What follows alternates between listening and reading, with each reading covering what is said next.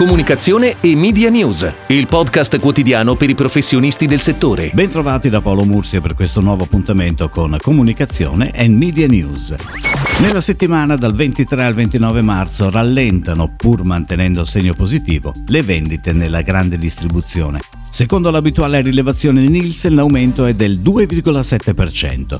Nel nord-est la crescita è stata del 7,03%, seguito dal sud con un più 6,35%, mentre si stabilizzano quelle del nord-ovest con un più 0,13% e del centro Italia con un più 0,42%. Da segnalare l'ennesimo exploit dell'e-commerce con un più 162,1% rispetto alla stessa settimana dello scorso anno.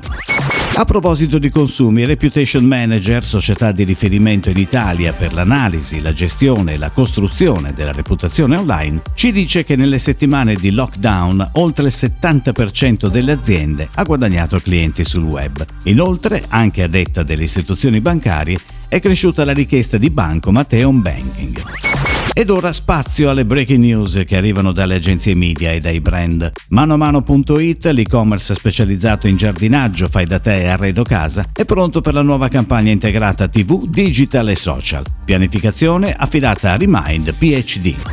CrowdFundMe, portale di equity crowdfunding, debutta in tv su Sky con uno spot 30 secondi firmato The Van. Febal Casa è in onda sulle principali reti televisive, radio, stampa, digital e social fino al 18 aprile. Creatività a cura di Lorenzo Marini Group. Coca-Cola Italia lancia una raccolta fondi per la Croce Rossa italiana. Nel video compara a titolo gratuito Cesare Cremonini con le note del brand Un giorno migliore, firma dell'agenzia McCann. Riso Scotti lancia una nuova iniziativa, si tratta della Tasty Box Dispensa che comprende 20 prodotti dalla colazione alla cena. Campagna di un mese su TV, stampa, media locali e ovviamente digital. Creatività firmata dall'agenzia Testa e Cuore.